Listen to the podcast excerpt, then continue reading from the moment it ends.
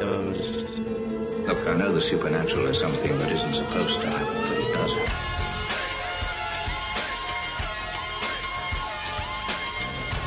AM 1420, WBSM presents Spooky South Coast with your hosts, Tim Weisberg and Matt Costa.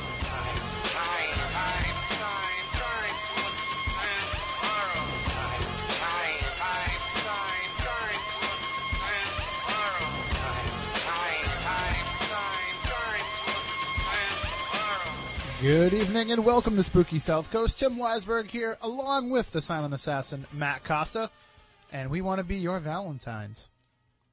Matt, do you have a special someone to celebrate Valentine's Day with besides me? I do. Okay, good. that makes doesn't make me feel so bad about ditching you. Well, welcome to the program. Uh, we are going to talk about the paranormal as we do each and every Saturday night. And what a Saturday night we have planned for you this week. Because joining us is one of our no, I'm sorry. Let me take that back. Not one of our our all-time favorite spooky South Coast contributor, Christopher Balzano, will be joining us tonight to talk about the very interesting topic of religion and the paranormal. How do they work together? How do they uh, go hand in hand, or how do they conflict? Uh, there's a, a, few studies that have um, examined this topic, and Chris has uh, read them over, and I, I, give him credit for that because you know not everybody can wade through a university study, but Chris has gone through two of them and kind of broken it down for us. So he's going to give us the Balzano breakdown on religion and the paranormal. And unlike the usual Balzano breakdowns where, you know, we kind of relegate them to the final 20 minutes of the show, we're opening up the show with a topic this night. We're going to go with it all night long. And if you want to call in during the course of the discussion, 508-996-0500, 1-877, Matt. Can you read that one for me?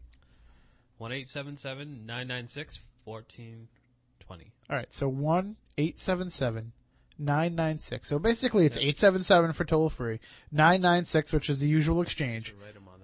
Them on that. Zero, 996 1420. Okay. We should write them on that little square above the microphone. That would work. That would be a good idea. I want to suggest that to uh, operations here uh, at WBSM, but I mean that's that those are the numbers. 508 996 0500 1 877 996 1420.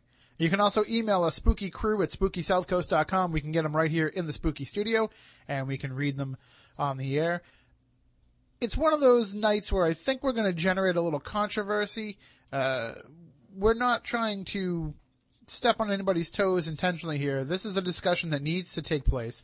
It's something that needs to be brought up more and I, am glad that Chris is willing to join us and do that. So let's bring him up right now. He is the author of such books as Picture Yourself Capturing Ghosts on Film, Picture Yourself Ghost Hunting, Dark Woods, uh, Cult Crime and the Paranormal in the Bridgewater, uh, in the Freetown State Forest. He is the one, the only, Christopher Balzano.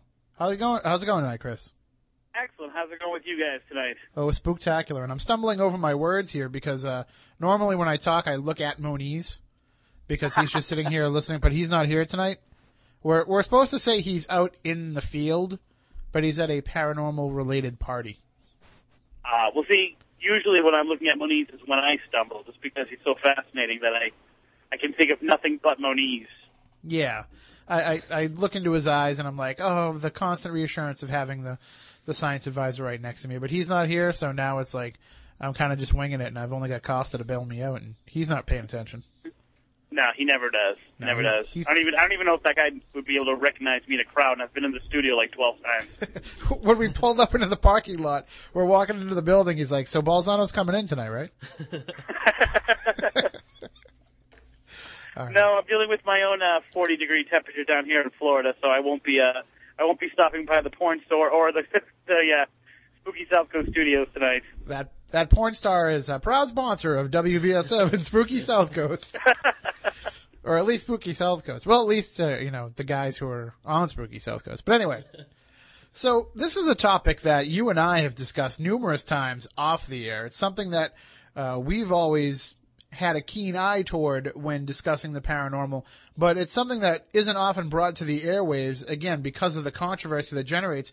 Uh, automatically, when you say the word religion on the radio, you're kind of opening up a can of worms even before you've said anything else. Right, you're not supposed to talk about uh, religion and politics, and uh, And, you know, so many people want to avoid the religion question. Uh, many of your regular listeners are people who investigate themselves and people who uh, have experiences or quote unquote into the paranormal. And oftentimes those ideas clash.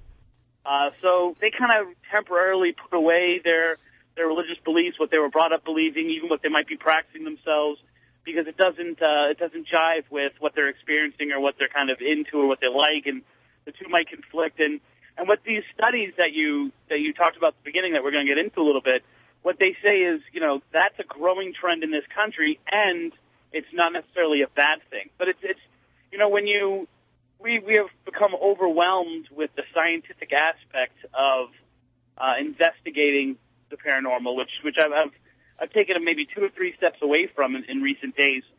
But one of the one of the things it tells us is that you know like re- religion it, it kind of conflicts with that. It really wants to leave the religious question out, but these are questions of what happens after we die. These are the questions that religion uh, oftentimes looks to answer, or at least kind of use as a, as a means of being a touchstone for people. What's going to happen and more importantly, how to live righteously now so that you know you don't go to someplace bad when you die. So it's really for for me, I, I think you can address what is out there um, without looking at questions of religion. Well, I look at it like this.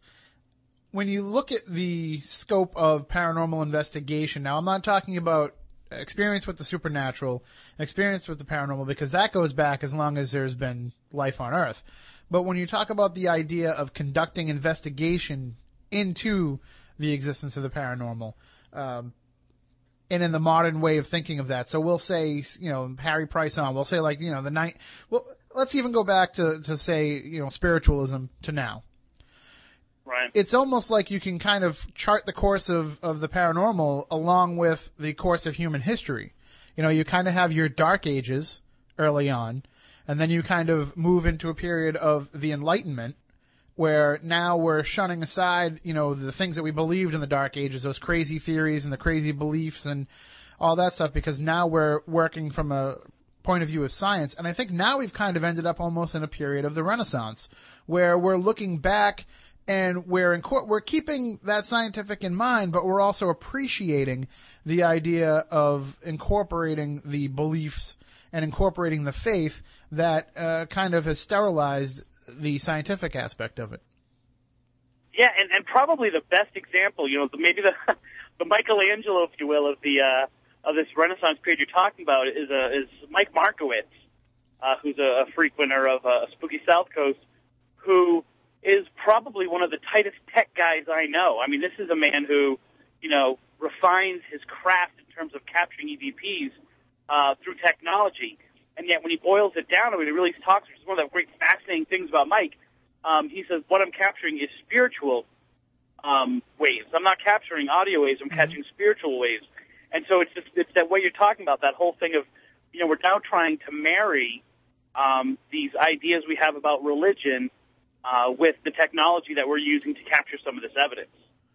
You know, and I, I just want to mention too. You just mentioned the name of Mike Markowitz, and, and his book is out now. And if you don't know who Mike Markowitz is, just look up the past guests on SpookySouthCoast.com.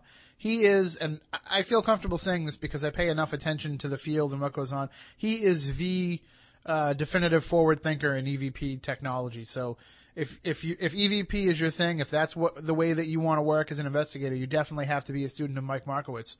Uh, but uh, Chris, the, the idea though is you're bringing something that is so personal to people and religion for the most part as much as we like to shove our beliefs down other people's throats it's internally it's a it's a personal thing. And you're incorporating something that means something to you on uh, the most basic of levels and you're trying to incorporate that into the idea of presenting evidence to other people and convince other people that it exists.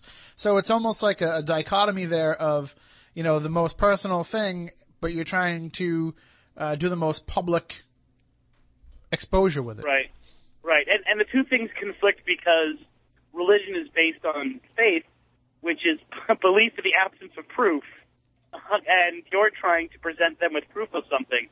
And you know, it, it's always a question you have to keep in the back of your mind. I think I've talked about this before on the show, but one of the when I first started to uh, investigate or at least kind of talk with people about their own personal experiences. So we're talking more than 10 years ago now, you know, and it was more than just kind of going to a haunted location, but actually connecting with people who were having experiences.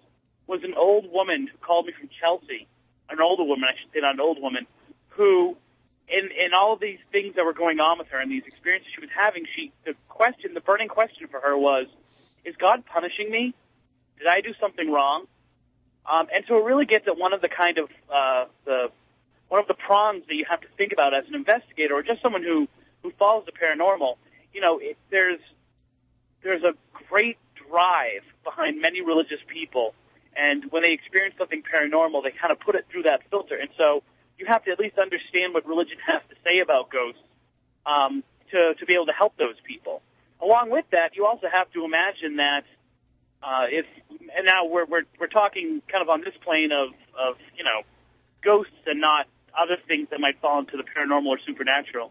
Um, if you know if a, a highly religious person dies, then that person is going to be religious even in the afterlife, even when confronted with you know what might be a mistake uh, or what they have perceived as wait a minute this is what it's supposed to be like.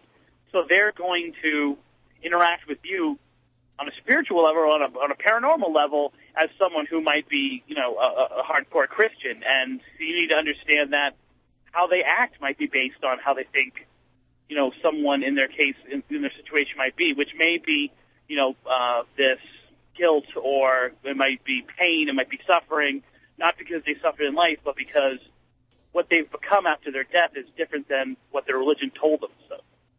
I mean, we've heard it from numerous people before where uh, we're almost accused of going against God for wanting to look into the idea of the paranormal and the idea of uh, some sort of proof of life after death.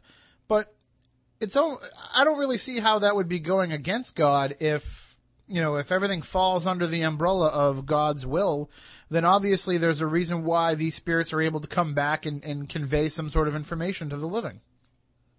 Well, and I think that a lot of that has to do with, you know, when you're dealing with religion in this country and you just, say for example, you just want to take Christianity and all the branches of Christianity from the Catholic side and then the Protestant side, you're dealing with so many degrees. And this is what the Baylor, um, the, the Baylor study that we're going to talk about got into is, uh, you know, they tracked uh, the actual release system of the people who are answering the questions. But there are so many different uh, degrees of organized religion. And then if you take someone who believes in that religion and they're, they have their own personal stuff to it and their own kind of interpretations of it without really knowing, um, now you've added all these other levels. So it's really hard for people to to say, hey, wait a minute, okay, I can see this as something valid, or you know, absolutely not. You you know, I, I take it back to the school that I was teaching at last year, which was an Episcopalian school. The person who ran like the PTA or the PTO or whatever it was happened to be called in that school she came and she said to me, "So I heard that you worship Satan." and I said, "You know, uh, not that I know of. And if so, then he's not doing anything for me right now because you know I'm quite uncomfortable." Um, and she said, "Well, I heard you were talking about ghosts and stuff like that, and blah blah blah." blah. And I'm like, "Mm, "Okay, that has nothing to do with Satanism whatsoever. It's about investigating ghosts and it's asking questions." I tried to explain to her because you know she was on the board that determined whether or not I was going to keep my job. Oddly enough, lost that job. Um, and then, of course, the Thanks, funny thing, the funny thing about that is, if you, if you buy picture yourself, uh, picture yourself capturing ghosts on film, there's an entire section dedicated to a picture that she came up to me three weeks later and said, "Is this a ghost in here?" I think I had a paranormal experience. So even even in her own little like small world, and oddly enough, she she, she asked the, the the priest of the church, you know, is this against what we believe? just because they wanted to know whether or not, you know, I was evil and, and corrupting the kids. And the priest would shrug and went, I don't know. I don't know what the Episcopalians think about it. And this was the priest. So imagine, like, now a follower trying to deal with all that stuff. You know, I, I have a paranormal experience, or even I just like to watch ghost hunters. Does that conflict? Am I, am I going against what my religion believes? And what the, these studies are finding is that, you know, in the 21st century, people are finding ways to incorporate into their life or, um, they're allowing the religion to drop out temporarily while these things are going on. Not many of them are able to um, connect the two, although there are cases of that as well. Well, I think that we're experiencing for the first time where uh, clergy and whatever religion it may be are suddenly confronted with this because now people are more ta- more open when they talk about it. Whereas for so many years before, if you had such an experience, you kind of kept it to yourself or you shared it with your family, but it wasn't something that was open for public discussion. But now, I, I can remember when we came on the air, you know, four years ago, saying we just want to make it so that you feel like you can call in and share an experience. We want you to be able to call in and share and get it off your chest. And in the four years since, not saying that it's it's our doing, but the way that the paranormal has, has become mainstream, in the four years since, it's no problem now. Where you, if I walk outside with a spooky South Coast hat on, somebody will ask me what it is. They'll want to know if it's a paranormal investigation team because they'll want me to come and check out their house. I mean, it's it's something that is being talked about everywhere. So why not Right, talk and- about it in your house of worship too? And here's here's what um, here's what at least the Baylor study is saying is that that's actually not the truth. Um, that Really? there's a huge difference between you know and and they the, the results of these uh, these polls that are out there. Remember, I don't know if you remember about six months ago there was a huge one out of Britain, and uh, the headline, you know, in big bold letters all over the all over the papers, and of course all over the internet, and picked up by places like me at at Ghost Village News was, um, uh, and this fits into last week's discussion, right? Ghosts more popular than God. Um, you know, Brits uh, Brits believe more Brits believe in ghosts than believe in God. Are ghosts replacing God? And you know, a lot of these studies that come out that track people's belief in the paranormal, it's all about the questions that you ask. So if you ask someone, are you open-minded enough to believe that there's such thing as a ghost? Most people will say, unless they're really hardcore, either in religion or, you know, just in, you know, they like to think they're steeped in reality, are going to say no. But the majority of people are going to say, yeah, I believe in that. Okay, do you believe in God? Oh, well, you know, I don't, you know, then all of a sudden their, what their religious background is and, you know, all right, well, I'm an American and I grew up a Catholic, we'll say, and I don't like the fact that priests molest kids, so it impacts my belief of God. So I don't know how to answer the question. So, well, no, I don't. I, you know, I don't have a religion now. I, I'm, I'm confused. So what what it gets printed as is that you believe in a ghost, but you don't believe in God, or you don't have a religion. But that doesn't mean that belief in ghosts, or at least having experiences, and more importantly, being active looking out for ghosts. In other words, being active and going out in the field looking for ghosts is any more acceptable now than it was five years ago, than it was ten years ago. It's still considered a fringe activity. It's still considered weird. Some just because someone at a party you say you're a paranormal investigator and they want to tell you your story doesn't mean that they're willing to accept or more importantly do it themselves. So it's a little bit deceiving when you hear the headlines because it doesn't say, do you believe that you know a ghost is haunting you right now, or do you believe that people should investigate ghosts, or do you believe you can capture ghosts on film or or an audio recording? It says, do you believe in ghosts? Are you open minded enough to believe that there could be a ghost? And most people will say, yeah, I'm open minded enough. It's you know, it's it's it's a it's a new day and age. Uh, so it's a little bit what they actually found with those same kind of results, with the same kind of research, is that people are, you know, pretty much uh, the same when it comes to whether or not people who look for ghosts are cuckoo. Um, and it's a little bit more accepted, but not as widely as we think in uh, kind of our little circle. Um, when you're involved in the paranormal and you know people, and you know a priest uh, because you speak with the right people who is a paranormal investigator himself, you think that it's become much more mainstream. But what the research actually shows is that while people are more willing to accept ghosts, they're not willing to have paranormal investigators over for tea. Well, we're talking about almost not exactly the same, uh, necessarily the same topic. I mean, the paranormal is becoming more mainstream, but like you said, investigating it is not. So the fact that you know it, it is up for for discussion and debate now, whereas before it was always a closed door thing. But I, I can tell you, I'm not a religious person myself. You know that. And when I'm conducting an investigation, I don't think religion has ever really entered my mind in in the course of the investigation outside of you know perhaps using religi- uh, religious provocation to get something out of a spirit but in terms of uh, i mean i've never really stood back and thought about you know my place in the universe and and and my faith system based on the fact that somebody who is supposedly passed on can communicate with me. It has made me rethink what i believe about science but uh, it's never really made me rethink what i believe about about faith I think one probably the biggest change that's happened in the, maybe the past 10 years from when I first started, um, you know, and that's really going, kind of going back 15 years, but in the past 10 years has been kind of a, uh, a quickening of that, is that um, people are more likely now to dial a paranormal investigator rather than call their priest. Um, I actually just got off the phone maybe 10 minutes before you guys called with a man who called me from Sacramento who was looking for an investigation. He wanted me to come over. He didn't realize I wasn't in California. But what he said was, this, that, the other thing, I've been trying to get in contact with investigators, but um, I've already scheduled a priest to come over for an exorcism or to like look into it. Wow. And I think more likely people, you know, if they had an experience, had their house blessed or had a priest or at least consulted their priest about it, whereas now they're consulting a local investigator. I think that's a huge difference. Uh, well, I have to say too. Uh, I, I believe the the same gentleman he left uh, he left a message at our at our business. Oh, really? Yes, and and he said that he was given you know our contact information. Uh, so I'm assuming he meant you. And the fact that somebody would just out of the blue call up a number that was given to them, um, whereas I, I don't know about you, but like when when you being somebody who grew up within a religious context, uh, I had nothing. I was scared to death when I had to call the church to to set up arrangements to marry my wife because she's Catholic and to make arrangements to have my son baptized because he's Catholic. Right. You know, I, I don't know how to talk around a priest. I don't know how to act around a priest.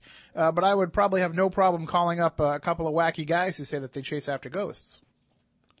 And and the funny thing is, is I grew up uh, in a pretty religious household. Um, especially my grandpa. I spent a lot of time with both sets of grandparents, and they were extremely religious. My parents were, but more importantly, I grew up. For those people who are listening in the uh, New Hampshire area, I grew up um, very close with the, uh, uh, the, the I believe they're Benedictine monks from St. Anselm's College. Oh yeah. Now, these were people who, you know, routinely would beat me up, I would be over for dinner, you know, and wrestle me to the ground. So, I mean, these were people who were like, you know, as as close as uncles to me.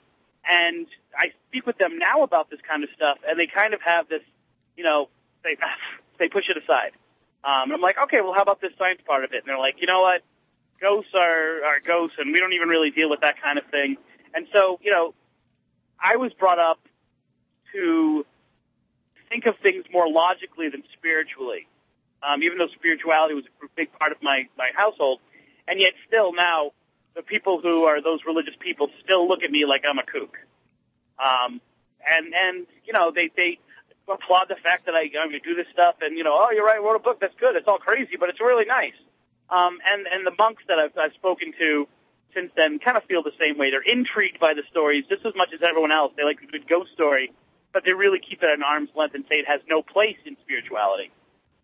Well, part of the problem though is that the line is really blurred in a lot of people's minds, uh, especially those outside of a particular religion. The line is blurred between the idea of the religious spirits, such as angels and you know the, the idea of prophecy and uh, God sending messages through through others and through you know burning bushes and whatever else, whereas it's not that far of a jump in other people's minds to think that you know ghosts exist, aliens, vampires, any of this stuff.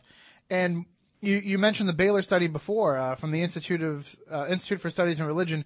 F. Carson Mencken and Christopher D. Bader are the name of the two sociologists that put it together, as referenced in your uh, excellent article on GhostVillage.com. But according to Mencken, Dr. Mencken says it's a small step between believing in angels to believing in ghosts or devils.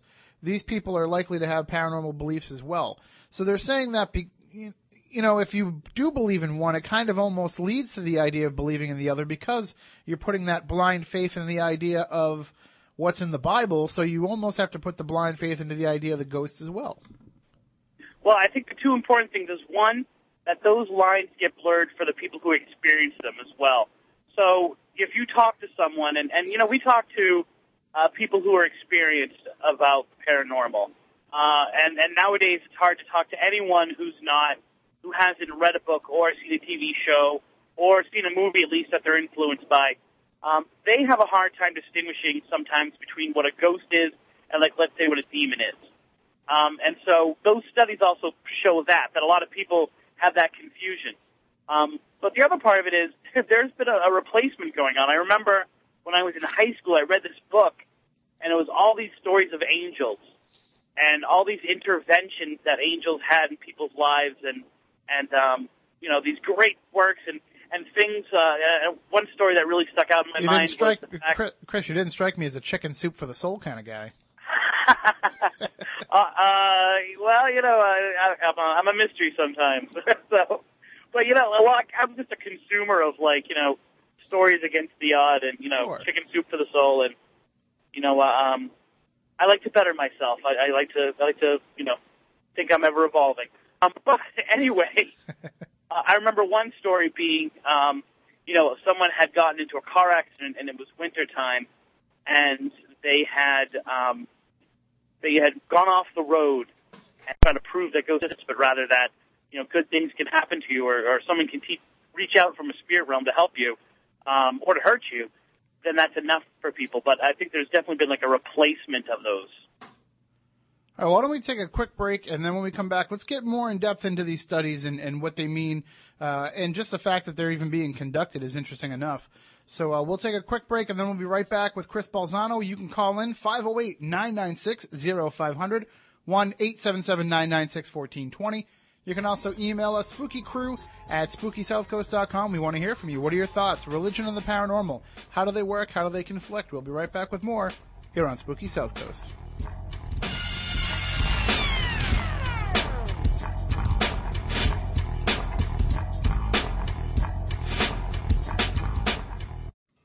Blew books off shelves from 20 feet away and scared the socks off some poor librarian. Turn on all your lights, lock the doors, and pull down the shades. Spooky South Coast is back. This looks extraordinarily bad.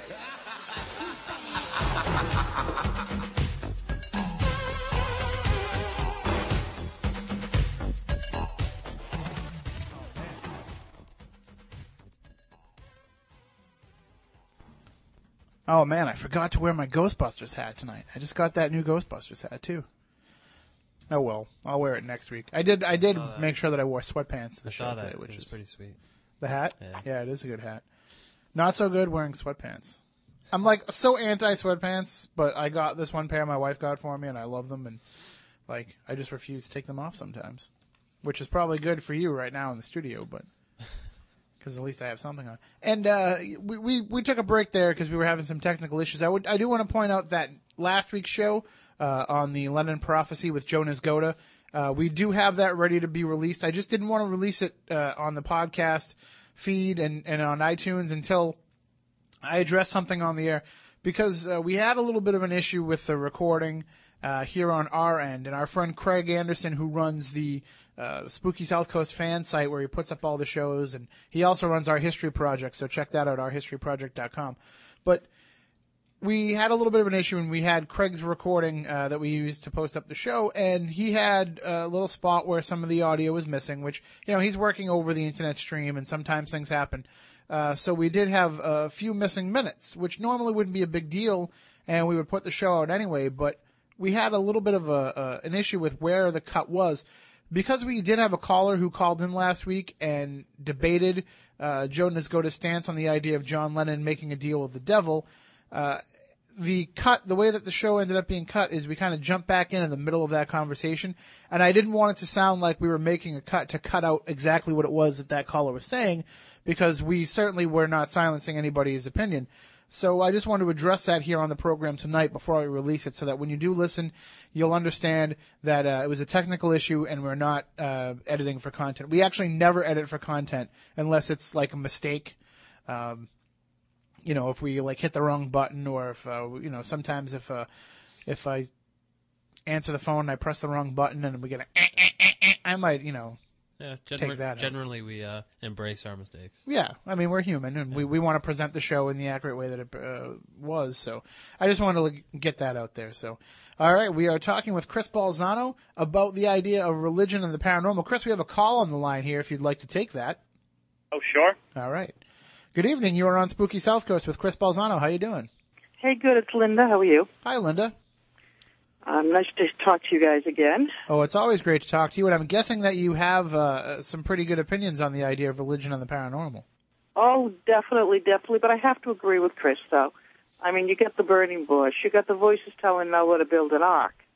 Okay, who spoke to them? They didn't see the body. So, you know, wasn't a person standing in front of them. So where were these voices, these spirit voices coming from? So why can't we hear them and see them?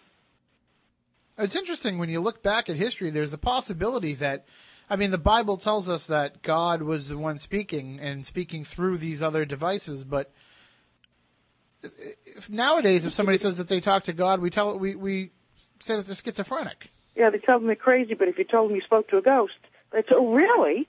They'd be excited over it. It is a, it is definitely a fine line in modern times, that's for sure. But I, I did read the article on uh, the ghost bill um, that Chris wrote. Hello, Chris. Hello, how are you tonight? Hey, good, good. I talked to you about three weeks ago uh, on Anomalies Radio. Oh yes, oh yes, I definitely remember. Yes, I actually admitted we on kind of air hi- that it we kind of hijacked their show, didn't we, for a while? oh, yeah, I kind of did. I, I spoke to Dwayne later. Um, uh, and I did admit to being friends with Tim on the air. Just so you know that, Tim, I did admit that we knew you. Well, somebody has to admit to being my friend. But uh, I definitely have to agree with you, Chris.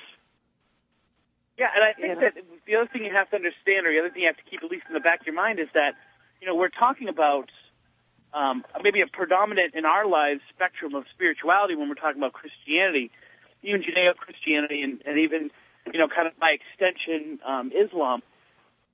But that's kind of in- maybe not in terms of people that we know, but in terms of across the world, there are many many religions that embrace mysticism that embrace talking with spirits, that embrace, uh, I mean, spiritualism is probably our greatest one uh, that we know of, but we're talking about, um, you know, a lot of Eastern religions have to deal with uh, communication with the dead, or at least putting yourself in a state of mind where you're open to messages.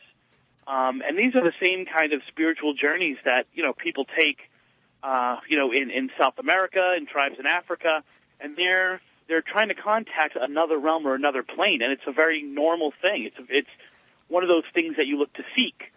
Um, when you take something like a vision quest, you're not looking to necessarily uh, talk with the paranormal field. Like you're not thinking, okay, I'm going to talk to a dead person, but often what the end result is very much mimics people who um, are psychic, for example, who can communicate with the other side. And so, you know, we have to keep in mind that while a lot of these studies and a lot of these um, things that we hear are reflections of conversations with Christians.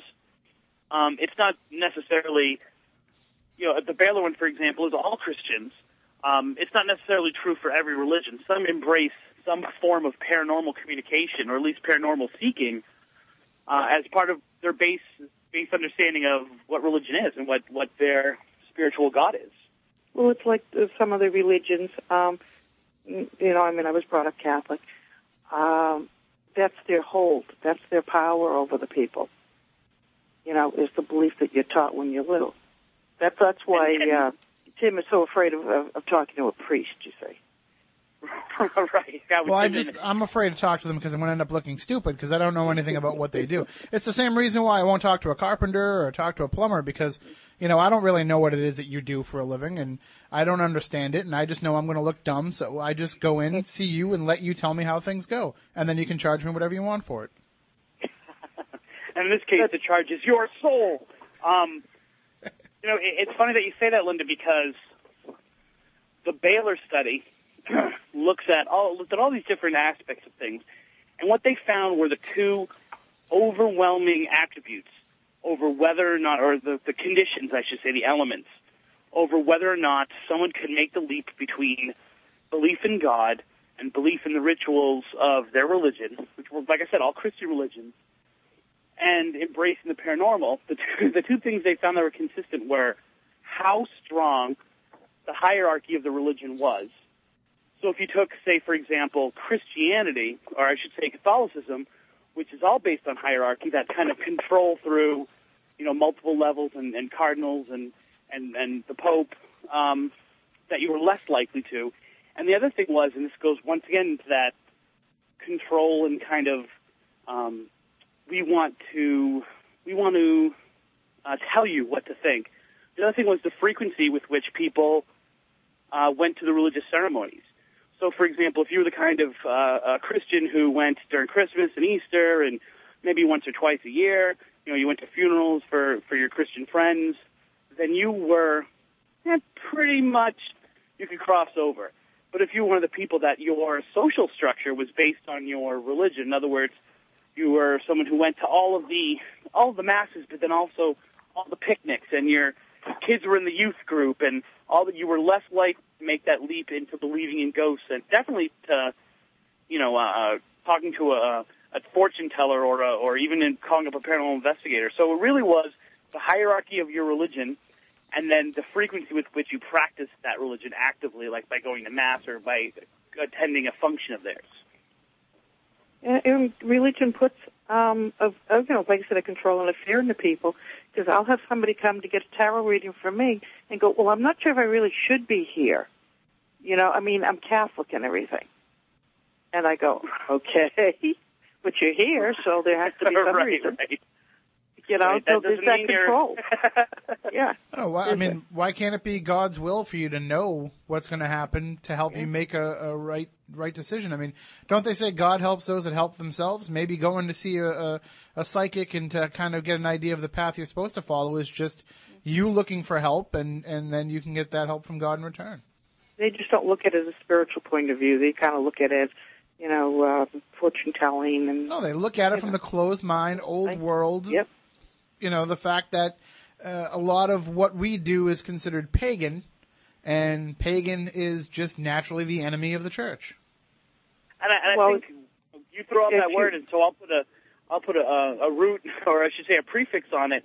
It's also important to remember that groups get, you know, a lot of religions get grouped together, and you know, the overwhelming idea of how we view them is based on that. So, for example, if you take groups like neo-pagan groups, there are probably, you know, five times as many variations of neo-paganism as there are uh, forms of Christianity, and yet we think oftentimes, well, if you're a witch, you automatically believe in ghosts, don't you? Just because so many of the people who we talk to, um, who consider themselves Wicca or some form of neo-paganism, because they embrace that, and they also are, are a paranormal investigator or have had experiences that they're more willing to talk about, we think all do. So it's important to remember that all groups, even the ones who we think are open-minded, are maybe not as open-minded as we think. Well, also that too, and Casper and Wendy were a great team. they really were, weren't they? They were good friends. Wasn't there a werewolf that joined them sometime or another in the later episodes? Oh, I don't know. Okay, maybe that's just the movies. I don't know. I get confused. Well, we're coming up on the break here. Chris, if you can stick around with us uh, coming up in the next hour, I want to break down the latest study uh, from the Pew Forum, and that has nothing to do with the Spooky Studio, but the Pew Forum on Religion and Public Life from the Pew Research Center.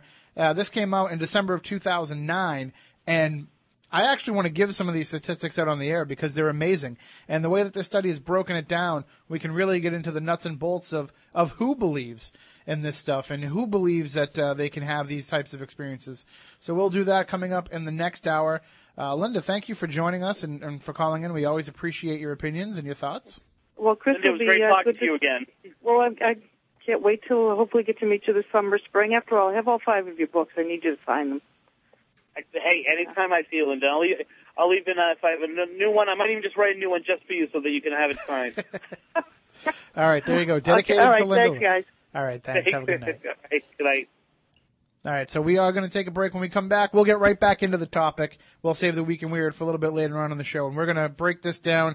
We're going to tell you all the statistics, and uh, we'll discuss them as well. So give it some thought during the break, and then call us in, uh, call in in the second hour and share your thoughts with us. We'll also check in a little bit later on with Matt Moniz, who is out in the field, quotes, at the uh, the Believe It Tours party down in Rhode Island tonight. So we'll talk to him later on as well. Stay tuned for more coming up after the news here on Spooky South Coast.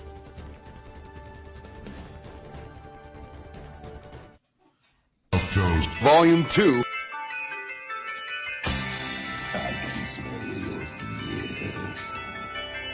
I'm not afraid. You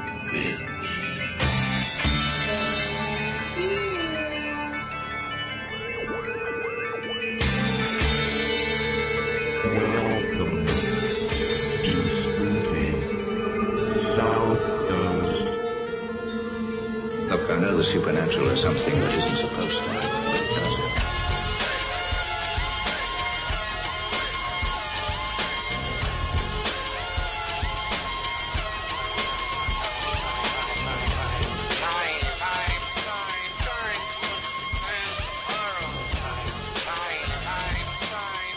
Good evening. Well, welcome back. Hour number two. See, I'm I'm traveling back in time to the first hour. Hour number two of the program. Spooky South Coast. Tim Weisberg here, along with the silent assassin Matt Costa. I'm I'm just a little bit off tonight. I think with uh, sitting here in the seat instead of standing up in my usual spot because Matt Moniz is not here uh, with us in the spooky studio. But we will talk to him coming up in a little bit. Uh, there's a few things going on around here, uh, paranormally speaking. Uh, and, and one of the things is actually happening in our own town. Uh, Monday night at the Wareham Historical Society, our friend Derek Bartlett from the Cape and Islands Paranormal Research Society, he will be coming to the Ham uh, to talk about presidential paranormal lore uh, as part of the Wareham Historical Society's monthly presentation. Uh, what was the start time on that? 6 p.m., I believe, right? Uh, it was either six or seven. Six or seven? Get there at six. Get there at six because the place is going to fill up. I mean, we've done paranormal talks there, and they draw crowds like they've never seen. Uh, whenever you talk about the paranormal there, so get there early, and uh, you may see myself and Matt Costa and Matt Moniz there as well. So I don't know if you're definitely going, but I'm I'm certainly going to try. Yeah. And uh, it'll be great to see Derek again. It's been a while. One other announcement too that we want to make: uh, Eric Lavoie, the founder of the nonprofit paranormal group Dartmouth Anomalies Research Team. You know Eric; he's been on the show a couple of times. Uh, he's always helping us out behind the scenes. Uh, he's you know he's not always not always uh, the kind of guy who wants to step behind the microphone and, and, and be out there in the spotlight, but he does a lot of work for us behind the scenes, and he runs some excellent investigations here in the local area. Well, he's looking for some assistance. Uh, Eric and the DART team are looking for some help in the technical area of the team. They're looking for people that can assist and understand how to build and maintain the team's website. Uh, they're looking to make it extremely interactive with things like PowerPoint programs, YouTube videos, and uh, things like that, so that when you go there, there's a wealth of information. There's the case files of their investigations, all this kind of stuff that they want to be able to get up on their website. And Eric's pretty much juggling everything himself. Uh, he he does so much work uh, for that team in addition to having a family and having a full time job, as most paranormal investigators know. So uh, he's looking for anybody that can assist, and they'll also probably use that person for some help with investigations as well. So if you want to lend a hand to Dart, then just contact Eric. You can email him ericlavoy1970 at AOL.com, and you can find his name, the correct spelling, anywhere on our archives from the shows that he's been on. But if you want to get it to him and you're not exactly sure, uh, just email me, tim at spookysouthcoast.com, and I will definitely make sure Eric gets it and he can get a hold of you. So if you want to help out Dart and help out Eric, uh, please just contact me or him and, and we'll make it happen because, you know, there's, there's so many people that have these expertise that they can lend and somebody might not have the desire to go out there and investigate, but they want to see the evidence and they want to help get the evidence out there. So there's a, a definite avenue for doing that. All right. And uh, if you want to call in during the final hour of the program and talk about our topic tonight, religion and the paranormal, just give us a call, 508 996 0500, 1 877 996 1420. You can also email us spookycrew at spookysouthcoast.com. And our guest, Chris Balzano, will field any calls. He says he's not afraid of people who want to tell him that he's going against God. He's not afraid of people who want to call him a Satanist. He's heard it all before. And so uh, just call in and share your thoughts as well. And one of the things I want to get into with Chris here in the second hour is more of this new study that comes out. We were talking about it uh, at the beginning of the uh, at the end of the first hour. It's from the Pew Forum on Religion and Public Life, the Pew Research Center, and the title of the of the uh, survey, the title of the paper that they put out is Eastern New Age Beliefs Widespread. Many Americans mix multiple faiths. And basically what they are doing is they're interviewing uh, they were interviewing people to find out what types of religious services they attend and what their beliefs are and to see if there's some crossing of those but they brought into it a lot of the the paranormal stuff and chris i know you know having read what you wrote about the baylor university institute study you know you were kind of looking for more academic institutions to kind of incorporate the paranormal into some of their work. And so, was it any surprise for you when you saw this Pew Forum's uh, uh, paperwork here? When you saw their paper that they put out? No, I was immediately like drawn to it and wanted to uh, to contact those people. Wanted to kind of do a follow up on Ghost Village. Unfortunately, I found kind of an impenetrable uh, you know, inner working. Uh, I haven't been able to get in contact with anyone to uh, to talk to me about it because I'd like to follow up because it, I think it does come from an academic, but I think it comes from uh, a religious academic, like a religious studies kind of perspective, and so it, it touches upon the paranormal, but almost as like a distraction, uh, or almost as like a, a sociological thing to uh, to kind of uh, factor into uh, religion as opposed to marrying. Like, you know, can, can these two things deal with each other, and what is the effect of them, of people kind of mixing and matching them? But I really wanted to get into kind of like, well, what did you find? Did, did you know, can the two things coexist? Does your organization believe that they can coexist?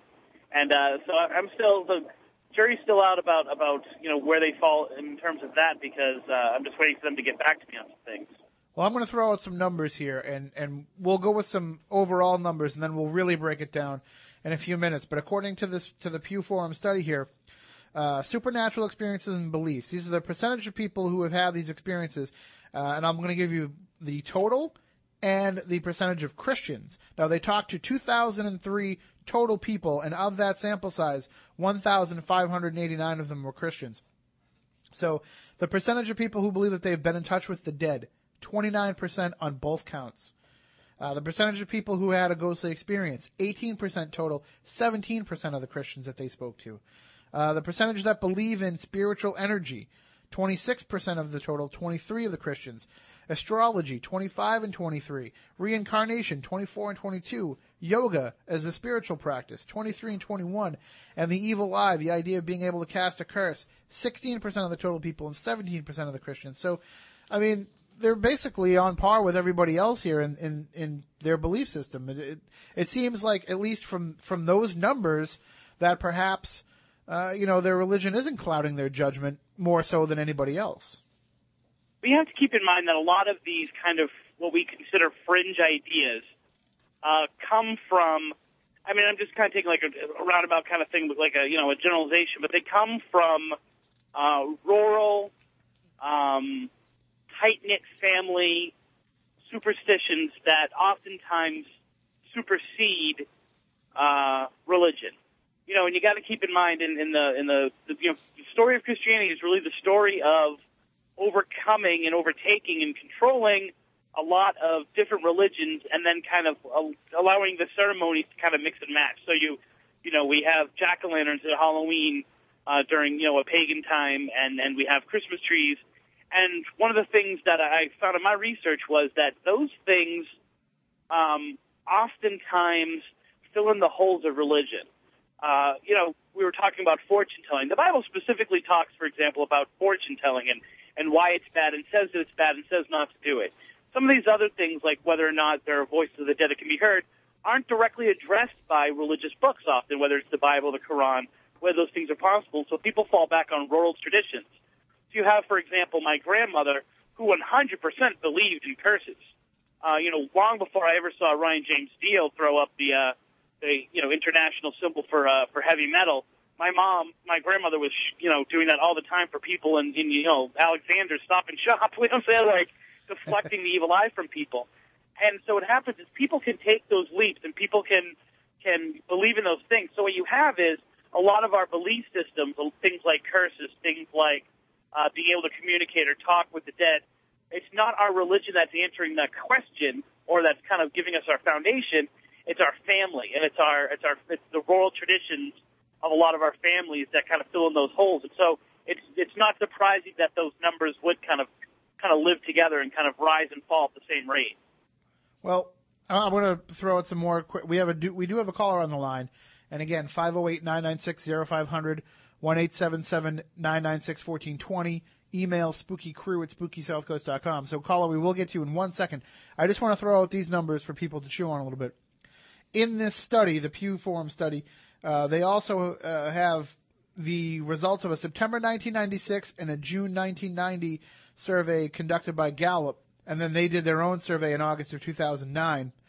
And the percentage of people who felt that they were in touch with someone who had already died in June of 1990. 17% of the people interviewed said yes. September of 1996, 18% of the people said yes. August of 2009, 29%. An increase an increase of 11% in in between 1996 and 2009. Uh, the percentage of people who said no went from 82 to 81 to 69. And then the presence of people who said they've been in, uh, in the presence of a ghost or seen a ghost uh, in June of 1990 it was 9%, in September of 96 9%, and in August of 2009 18%.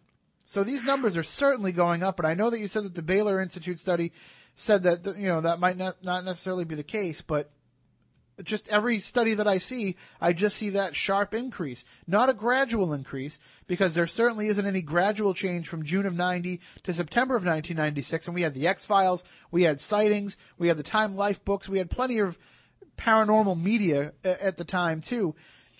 But now between September of 96 and August of 2009, these numbers are exploding. I don't think a lot of that has to do with the, the television programs like Ghost Hunters, Paranormal State, and the, uh, the idea of the internet being able to spread this stuff as well. and and you know people being willing to see the people around them are embracing it, and so they're more willing to say like, yeah, I did have an experience. You know, so many of the calls I get for people who are not looking for an investigation, but they're looking to tell me their story. The story happened, you know, 10, 15, 20 years ago, not yesterday. Uh, and so, you know, people are coming out uh, kind of, of of the darkness with this, and I think that that's really the the the difference between the Baylor study and this study is that the Baylor study looked at, um, you know, are you open to the idea of ghosts, uh, and then what is your religion? And this one kind of was much more of a a laser looking at, you know, um, do you believe in this this very specific thing having to do with kind of what would be considered a fringe activity? Sure. All right. Well, so although although if you think about it, like 18% of the population is still not a huge amount. That's you know basically one in five people. So it's not it's not an overwhelming idea. and It's not an overwhelming uh, you know going from nine to 18 is huge, but that still leaves what that that that 82%. But if you're I a tele, if you're a television show and you can get 19% of the population to tune in, you know, you're considered a smashing success. Which I believe 90% of the population is listening to us right now, so we're we're right up where we should be. All right. Well, speaking of people who are listening to us right now, we have a caller on the line, and uh, I'm sure he has some thoughts to share. Good evening. You're on Spooky South Coast with Chris Balzano. How you doing? Good. How about yourself? Oh, we're spooktacular, as we say here. Oh, that's excellent. Um, I just wanted to weigh in on tonight's conversation, if that's okay. Absolutely. Uh, my name's Father uh, Maximus McIntyre. I'm actually uh, a Russian Orthodox priest. Um, I've been listening to the show for about six months or so, um, and I find some of it, you know, obviously fascinating. Um, and actually, I'm a former paranormal investigator, so Wow. I, I really find this, uh, you know, the, the work that you guys are continuing to do very fascinating.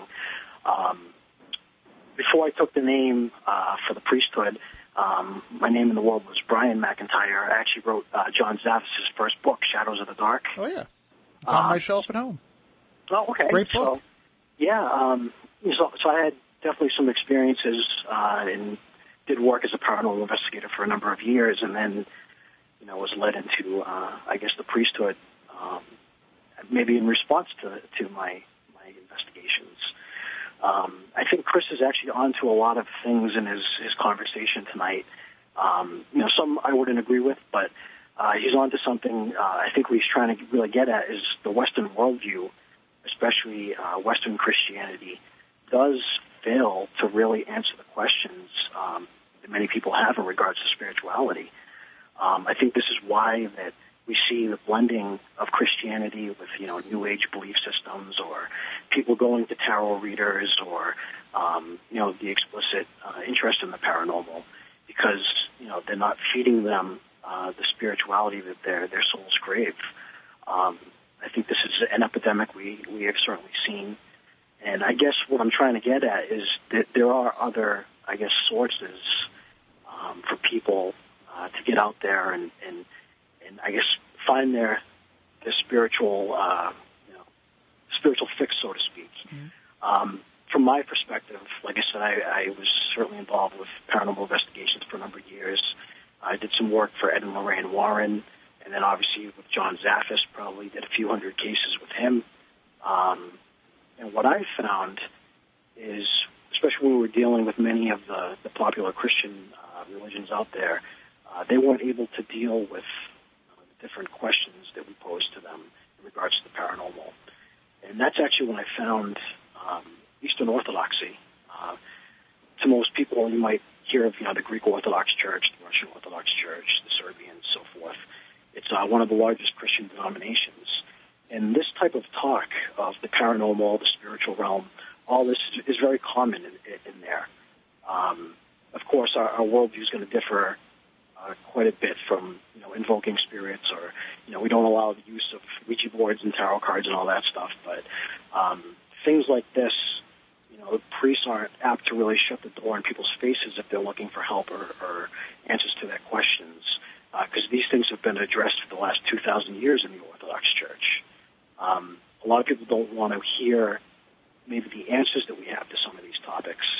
Um, but we certainly deal with this, I still to this day uh, deal with people who reach out who have questions on the paranormal, or they've had an experience, or they're having a spiritual struggle, and they feel you know something is manifesting in their house. Or um, so these are things that are dealt with, uh, especially um, you know in our church. Well, uh, when you have a, a, a denomination that is open to discussing it, and you know, it's almost like they almost become uh, the enemy of, of the Catholic Church or of whoever is trying to hold you back from being able to discuss this. It, it's you almost don't feel comfortable enough to be able, and, and this is what this study from the uh, from the Pew Forum actually talks about too, is how people don't feel comfortable to have their set of beliefs and to have you know their own place of worship, and then to go to another perspective and and share any thoughts or concerns. It's almost like you become compartmentalized in whatever belief you're either born into or you're sworn into, and you're stuck with that. You can't open yourself up. Exactly, and I think that's the whole spiritual journey when people uh, partake of it and they go on it and they're trying to find themselves. Um, for instance, f- for myself, I was born uh, Roman Catholic. Um, I delved into some areas of mysticism. I became involved in um, you know, Anglicanism and things like this. And obviously, the paranormal investigations was a different perspective, and we worked with all types of belief systems and all types of people um, with all different worldviews. And I just kind of had to step out of the box, so to speak, and look for uh, what I felt was the truth. And that's kind of where I ended up, I believe now, um, in the Holy Orthodox Church, which has a legacy um, and is very, very spiritual. Um, you know, I would I would ask and challenge those um, who are listening who are, are fed up with their with their Christian denominations to, to check it out because it's it's quite different. Um, and we also can boast the legacy of actually having historical continuity from Christ and the apostles. So you know our bishops um, are successors to the very apostles themselves. Um, so I think that's why it has such a different worldview, um, and it's used to dealing with such topics because it's been around you know, since since Christ himself, he founded the Orthodox Church. So these these questions that we have on the nature of the spirit, um, where it goes afterwards, um, you know, is is it, can it communicate back to us? You know, those who have gone before us. You know, the nature of saints, the nature of miracles or healings. Um, you know, even dealing with uh, demonic entities. All this stuff is addressed. Um, we have saints and martyrs for the last 2,000 years who have written, you know, just uh, tremendous uh, instruction manuals, if you will, on all this. They've experienced spiritual struggles. Yes. Oh, if I can ask you a question, this is, um, this is Chris talking. Um, yes. Just because I, I mean, I love to hear. Thank you very much for calling tonight. I, I love to hear religion's perspective from practitioners, especially from experts, and what what exactly, um, how exactly does the the Russian Orthodox um, what does it give for an explanation for uh, for paranormal things that happen? Does it, um, you know, what, and how might that differ from a, another uh, religion? So, for example, like you know, what is to them what is a ghost? Why is there a ghost? Why is this uh, ghost not in heaven or hell or or someplace else? How why is it uh, trapped or or why is it still here on Earth? I would love to to know that from a from your religion's perspective. Okay, well, it's, it's definitely a, a, difficult question to answer, but one of the perspectives we have, um, dating obviously to the to the earliest centuries, is one of the one of the problems with with Western theology is they assume that when a soul passes on from this life, when it leaves the body, it goes to either heaven, hell, or purgatory. Now, in the in the true Christian uh, ethos, uh, right now the judgment has not taken place. Therefore, the fullness of heaven uh, or hell does not even exist. So, therefore, we have what's called the abode of the dead, which is Hades, much like the early, uh, you know, the early Jewish faith um, pre-Christ would have expressed. So, it is possible, um, certainly for you know, we have to be very careful because we don't know what's communicating with us. It could be in our head. It could be demonic. It could be whatever. We got to be very careful. But uh, if there is truly the abode of the dead and heaven and hell in their fullness do not exist yet, then of course, you know, maybe there is a possibility uh, for some reason because you know we believe certainly saints reach out to help us. Uh, that they intercede for us. We believe that there are heavenly hosts, the, the angels that certainly intercede for us, or um, you know, take our prayers up to to the Holy One and all those things. Um, so we would say that you know it doesn't necessarily mean that uh, this realm um, does not communicate with us sometimes. But like I said, there's a, there's quite a warning there because we're all rational human beings and we might not be able to discern what is communicating with us, and that's where the danger lies. And that's why there could be um, you know some real ramifications for communicating with whatever is reaching out to you. So we would say firsthand, you know, don't communicate with it. Um, you know, if even if you experience something in prayer, um, you know, always to, to look to look on it with a weary eye, because you don't want to be puffed up with pride and have your your spiritual nature damaged because of something, you know, you know, some some religions they call it demonic. I've heard on your show here, you know, uh, parasitic or dark energies, different terms used for it. But we feel that those things are real and they are damaging uh, to one's soul. Now, in that kind of system, is spirit communication from the spirit side? Is it does it take the form of some kind of penance? Um, are they communicating because they're trying to set something right? I ask this because, um, for example, like when I was writing um, uh, "Picture Yourself uh, Ghost Hunting," I found that most paranormal investigators couldn't separate the definition of a ghost from the purpose of the ghost. So, in other words, they said it was a person who has passed on who is looking to set things straight, or who is trapped on Earth because there's something that they need to do, or something like that. Is this in your religion? It seems like what you're saying is they take a very similar form of that. Like, in other words, their communication is some form of, of, of penance, or at least something they need to do in purgatory to to uh, tilt the scales of the judgment. Not really, because we wouldn't actually believe in purgatory. Um, that would Okay. definitely be uh, a Roman Catholic uh, dogma. Um, so it's not something we don't believe that they're suffering and, and going through a penance. Um, but we do believe they're in an intermediate state which has a foretaste of what's coming, but their their eternal state has not yet been decided. And that's why we have certainly and uh, promote prayers for the dead, prayers for your family, um, things like that, because you know the state of one's soul is not quite um, you know, decided yet, so to speak. But we don't believe in like the purgatorial fire or you know where our loved ones maybe are suffering as a form of atonement before the second judgment. But it doesn't mean that they don't have a foretaste, um, because you know we certainly believe in free will. You know, God does not um, you know force anybody to do anything. So if they were probably you know an angry, bitter person in life, um, they did not believe in a God, they were maybe hateful towards others, then they're going to experience some of these things as a foretaste of what is to come. But it's not to say that there isn't a room for, for possible repentance or for our prayers here uh, through the various services to affect them.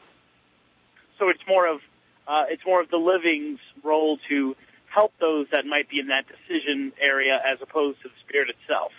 Exactly. That's I'd say more of the what we would take.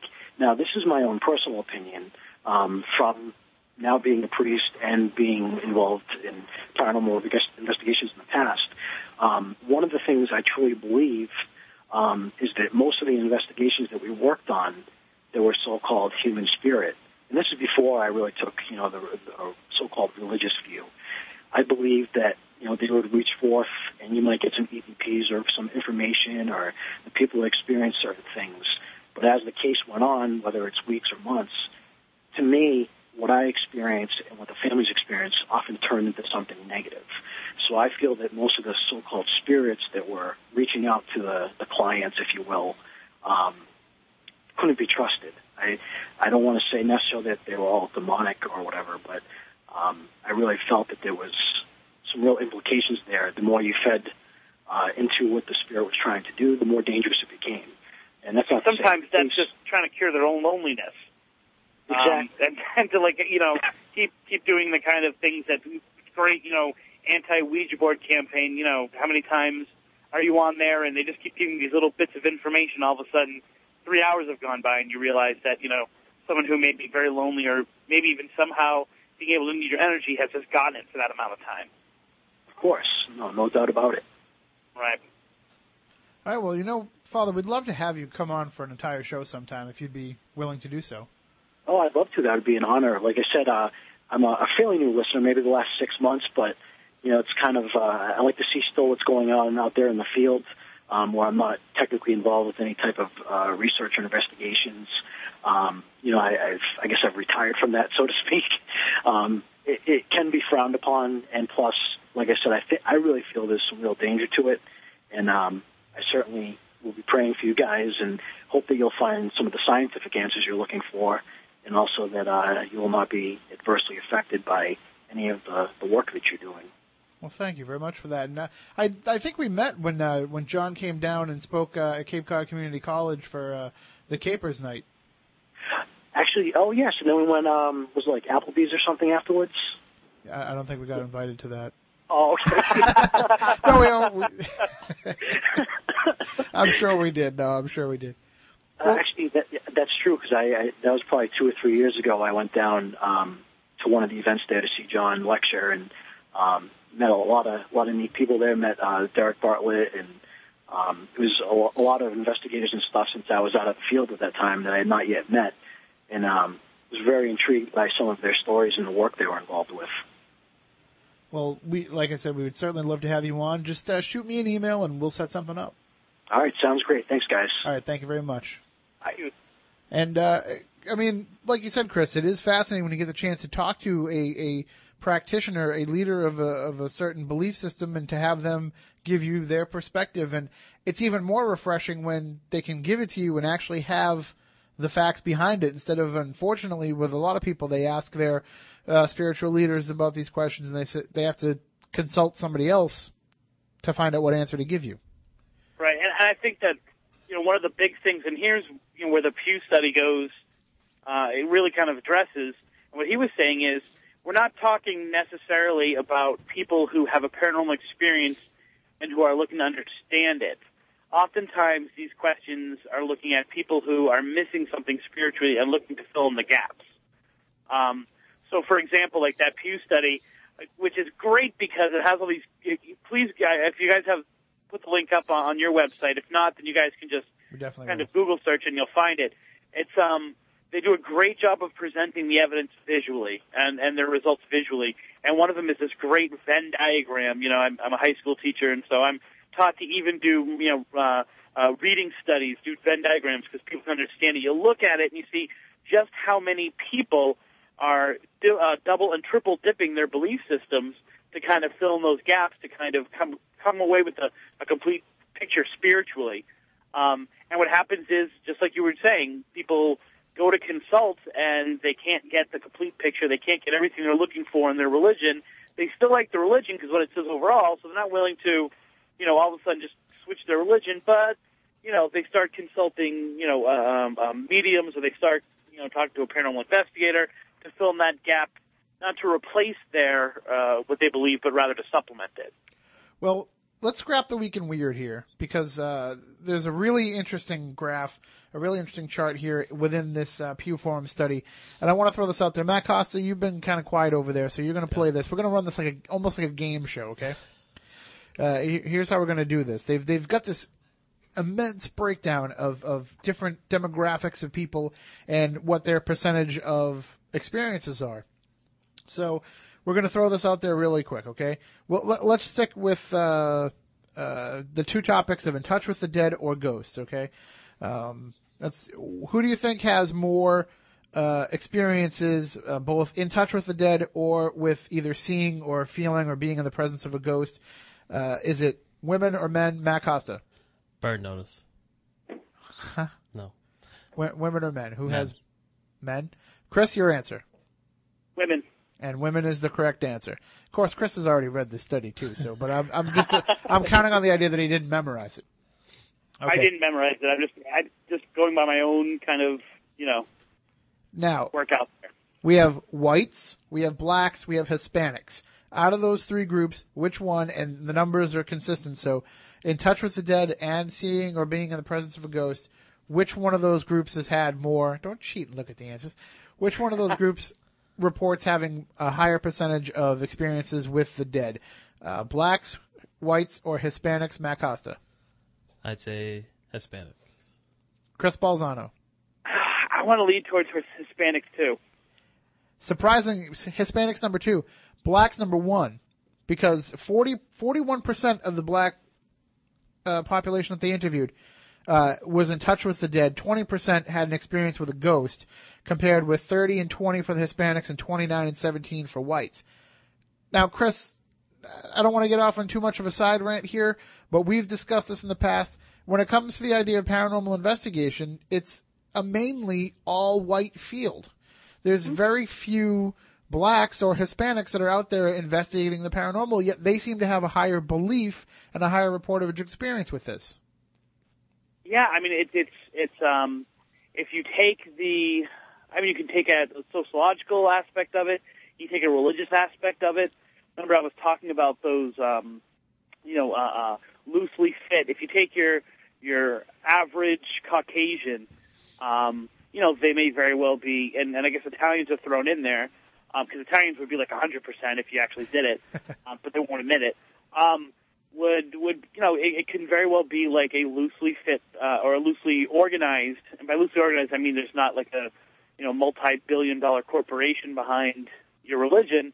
Um, many more fall into that. So there's not a, a huge population of um, Catholics who are African American say for example but there's a lot of large Baptist population is and those Baptist churches are much loosely much more loosely fitting. And so you know there's once again, if you look at the Baylor study, that says that might contribute to that. But the other the other part of that is is that, which is once again, I, this is not part of their study, but in my conversations with them, they talked about you know the economic climate and indecision and stuff like that. And you know, we hate to, put those socioeconomic things out there, but it's you know people who are uh, oppressed, people who are um, financially uh, and spiritually uh, oppressed tend to look for other things to tell them that things are going to be okay. So they're more. So if you're poor, you're more likely to go to a um, to a fortune teller to see if your fortunes are going to change. In the same way, you know, if you're if you're economically oppressed and if you're spiritually oppressed and if and if the world seems like it's against you, you're more likely to turn and communicate with people who are going to tell you that there's a bright side of things. And interestingly enough, they also have the uh, they also have the breakdown of, of who would deal with fortune tellers too. And actually, in that category, blacks are the least likely to deal with fortune tellers. So uh, yeah, it it you know compared with those factors as you mentioned, it just seems interesting that they would they would be the least likely to consult a fortune teller. This one kind of surprised me too. We're going to talk about age groups now. Which age group uh, is more likely to report having been in touch with the dead or having seen or felt a ghost? 18 to 29, 30 to 49, 50 to 64, or 65 plus. Matt Costa, what do you think? Um, 18 to 29, 30 to 49, 50 to 64, 65 I'd say 30 to 49. 30 to 49. Chris, your answer? I want to say 34 now, but I feel you're going to throw me for a loop, so I'm going to say the next age group. 50 to 64? Yeah. You hit that on the head. 32% have been in touch with the dead, 21% have been in the presence of a ghost. Uh, but the numbers are pretty close. 27 and 13 for 65 plus, 31 18 for 30 to 49, and 28 to 20 for 18 to 29. So the numbers are so tight there that it seems to really not be that much of a, a, a breakdown. Um, but uh, it really is interesting. It gets down into the uh, different um threads of the Protestant religion, uh, to different threads of the uh, Christian religion to see, you know, which which percentages uh, would would be the highest. Black Protestant uh, seems to be the highest, followed by the uh, Catholics. So it's you know that's kind of interesting too. Also, they have it broken down: Republican, Independent, or Democrat. Uh, who, who do you think, from a religious perspe- political perspective, who do you think has the most experiences, Matt Costa, with, with the dead, Republican or Democrat or or Independent? or um, I'm not doing very good. Maybe I should just go with whatever Chris says. Well, Chris, what I do can you get think? some spooky South Coast bumper stickers if I win, though. Oh, we'll send you out. We'll send you a whole envelope full. What, what do you think? Republican, Independent, Democrat, Chris? Which one? Green Party. um, I'm gonna I'm gonna say uh, I'm gonna say independent. It's actually it's the Democrats. Thirty six percent have been in touch with the dead, and twenty one percent of them had ghostly experiences. Uh, that's twenty one percent is the similar amount with the Independents, but the Independents only have twenty nine percent have been in touch with the dead. Uh, and kind of along the same lines too with the conservative, the moderate, or the liberals. The liberals have a higher percentage there. This next category, the last category we'll talk about, is surprising to me because there was recently a study, and I don't remember if it was a Gallup poll or uh, if it was a university study, but one of them mentioned how it seems like people who are college educated seem to have more of a belief in the paranormal, seem to have more of a belief that it could exist and that it could be investigated and proved. According to this Pew Forum's uh, information, and we won't play a guessing game with this one. I'll just give you the straight numbers. Uh, when it comes to being in touch with the dead, 24% of college grads, 30% of people who've had some college, 32% of high school or less. And when it comes to being in touch with ghosts and seeing a ghost and, and experiencing a ghost, 13% for college grads, 18% for college, some college, and 21% for high school or less. So it seems to be the opposite of that information that we had only a year or two ago, where it seems like the less educated are the more believing at this point. Yeah, and I remember that study. We, I remember covering it for Ghost Village, and uh, and what, what it basically had boiled down to in their study, their, or their their backing of that was that in college you're exposed to more things, and therefore, you know, uh, you know, you might have you might know someone who was into mysticism, or you might know someone who is who was uh, who was not your religion, so had a different belief system, and so you were more likely to believe, not because you were smarter or anything like that, but more that you were just exposed to more. So that yeah, that that spits right in the face of that report, which was, was less than a year old. and which we were actually using as a rallying cry to help support the idea of paranormal investigation to get it accepted as, as a science. And I was looking at it as an acceptance to college to get people to go to college. Yeah, yeah, that too. and also to get some of those colleges to give us some grant money and research money to actually go out and do this stuff. Yeah, right, I mean that's that's that, that's uh, that's probably of the numbers you've given, which the the specifics are very um, are very eye catching. That's probably one of the one of the oddest ones because that does, you know. But you know, you got to keep in mind when you do studies like this. Okay, so they interviewed two thousand people, uh, you know, of a of a country that is, and, and half of them were were Christian, of a country that is what what are we at? 300 million, 400 million? Um, and so it's really hard, I think, to to uh, to get really strong trends, especially when you're you're cross referencing. And this is why I, why I, I, encourage people to read my article about the Baylor study, not the actual Baylor study. A lot of which have to do with um, their race research techniques and their um, their specializing of the questions and that whole process. Is that you know in terms of in terms of uh, research and looking at the Gallup poll versus what they're getting, uh, how were the questions designed? Did they ask the same exact questions? Things like that. So those numbers um, might seem like there's a huge leap and that there's a discrepancy between them, but a lot of that might have to do with the fact that the questions were phrased differently, um, or the or the information was presented to the listener to the to the to the questionee differently. So it's it's uh you know this stuff this stuff is is not as uh, as uh, uh, spiritual as it may seem to be. It's, it's so it's so academic and it's such a science just polling people. So um, I'd be interested to see if the questions were phrased the exact same way when, when you saw those increases. Well, I guess, I mean, going forward, this is going to become more of an issue, uh, I think, for those w- who are within the field. Uh, and I think it'll also become more of an issue for those who are within these different religions and who are going to be bombarded with these questions. And there needs to be some sort of plan to be able to integrate these beliefs and the discussion of these beliefs into every, I mean, I'm just waiting for the day where I drive by my local Catholic church and the sign out there for Sunday's sermon says, you know, uh, Peter, Paul, Mary, Joseph, Jason, and Grant. right. Not, not, Yeah, not, I mean- not Peter, Paul, and Mary though. That's, I was going to say, uh, I think you, uh, I think, I think you're mixing things up there. But Yeah. you know, whether it's Ghost Hunters or Puff the Magic Dragon, it doesn't really matter. Um, uh, yeah, I mean, I don't think, I don't think there'll ever be a full embrace um, by a strongly structured religion of the paranormal. I think that the what you'll have is kind of a, well, you know, we also say we don't believe in gambling, but you know, we want you to come to our bingo night. Like there's Yeah. certain things you have to ebb and tides, and, and you know, you fight your battles. We're going to be strong on this thing, but okay, we'll allow this thing. Um, but I don't think you're going to have too much.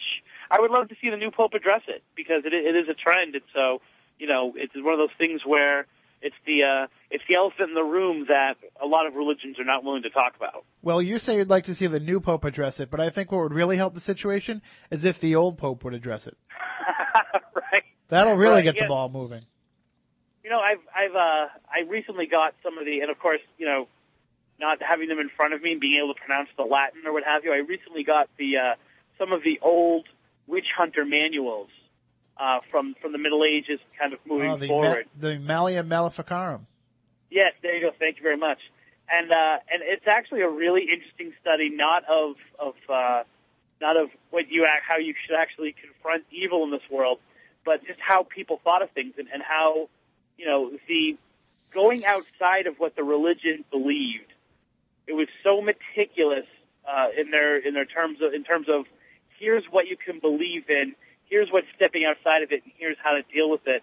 That it really did create, you know, centuries of paranoia and centuries of of uh, uh, of suppressing something that you believed or something that you thought or something you experienced, not being able to put it through the right filter because you know what they what they would deem uh, you know being uh, you know a heretic is, is is pretty it's pretty wide compared to you know what they would accept uh, you thinking. So it's uh, I would always suggest someone to go out and get those. It's it's really interesting writing.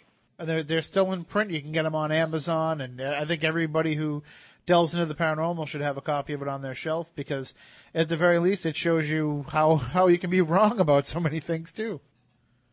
Right, right, and, and it's just you know, and how they, which is one of the things we weren't able to get into, which is the third perspective, which is the, um, you know, which which the the, the father who called was kind of touching upon, is uh, the leap between, or the jump between belief in the paranormal, now not, you know, or investigating, and falling into some of the darker elements, and not even necessarily possession, but just, you know, it, the negative side of these reports is if you're more willing to uh, believe in ghosts, there are a lot of religions, and these are other people we want on the show tonight we weren't able to get. Um, they, these people believe that there's, you know, just a hop, skip, and a jump between that and starting to sacrifice children to Satan, which we kind of joked about, you know, when I gave my story, but it's a genuine belief out there that, you know, allowing yourself to believe in these kinds of things will open the door for you to uh, start looking into other things. Not saying that demons will possess you, but rather that, you know, being too open-minded, curiosity will kill the cat, and you know you'll start getting into some really, really dark things very, very quickly.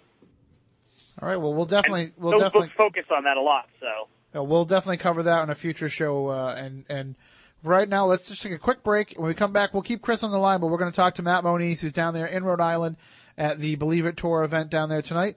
And uh, then we'll wrap things up. So stay tuned. We'll be right back in about 30 seconds for a minute here on Spooky South Coast.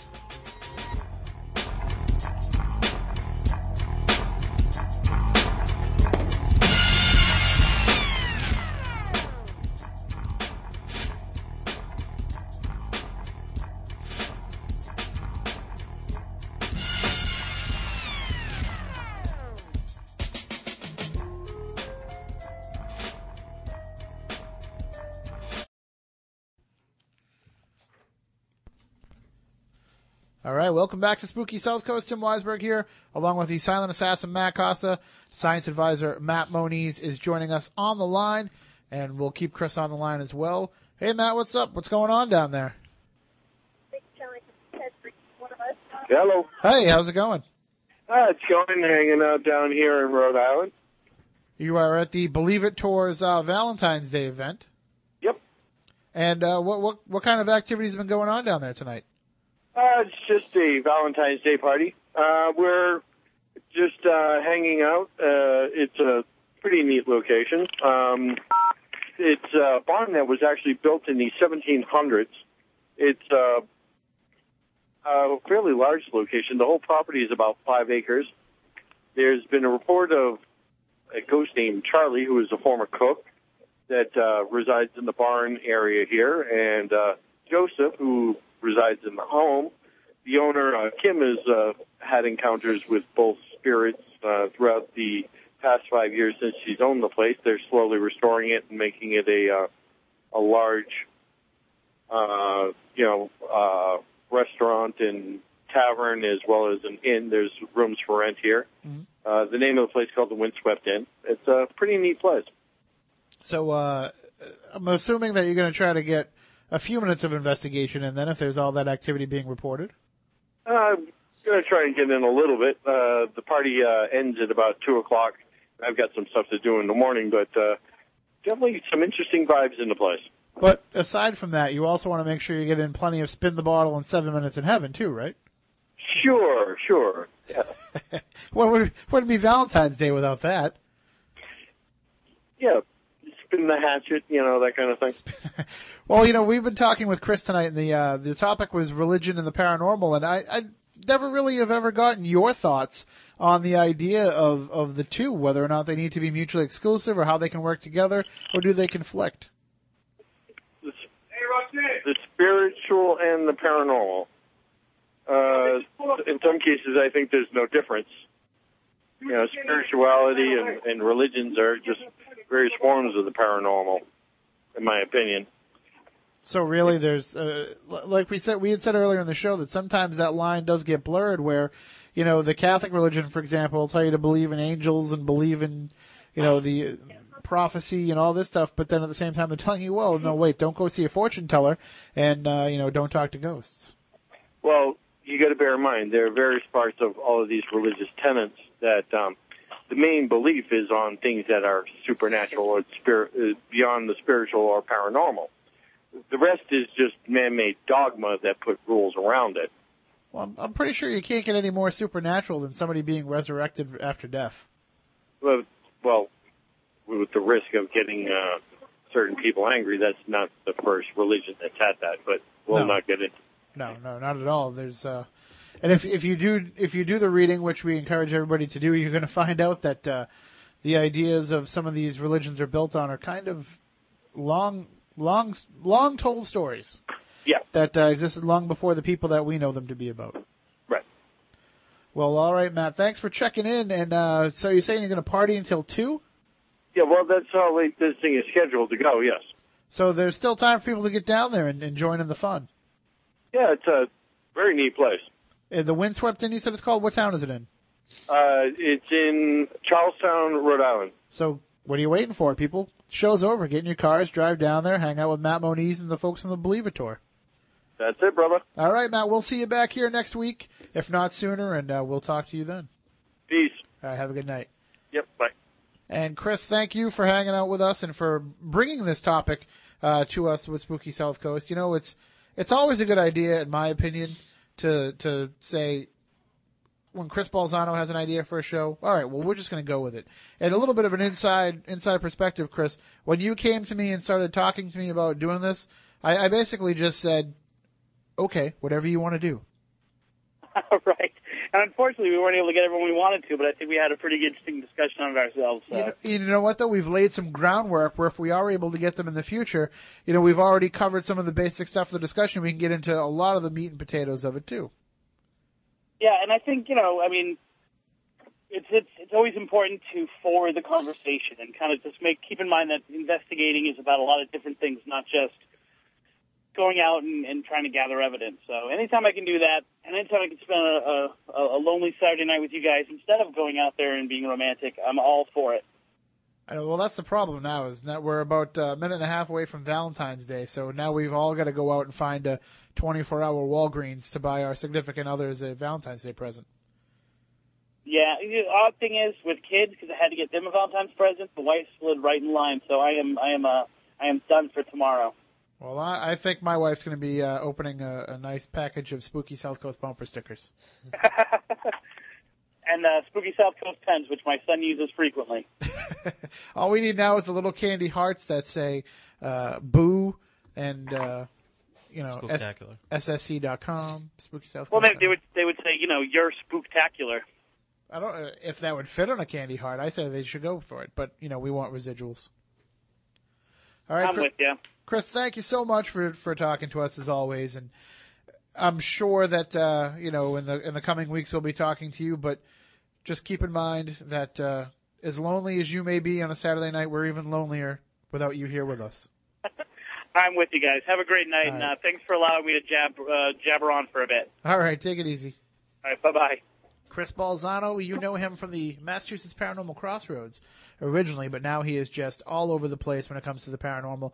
We'll be back here next Saturday night to talk to you more about the topic. Until then, we want you all to stay spooktacular. News,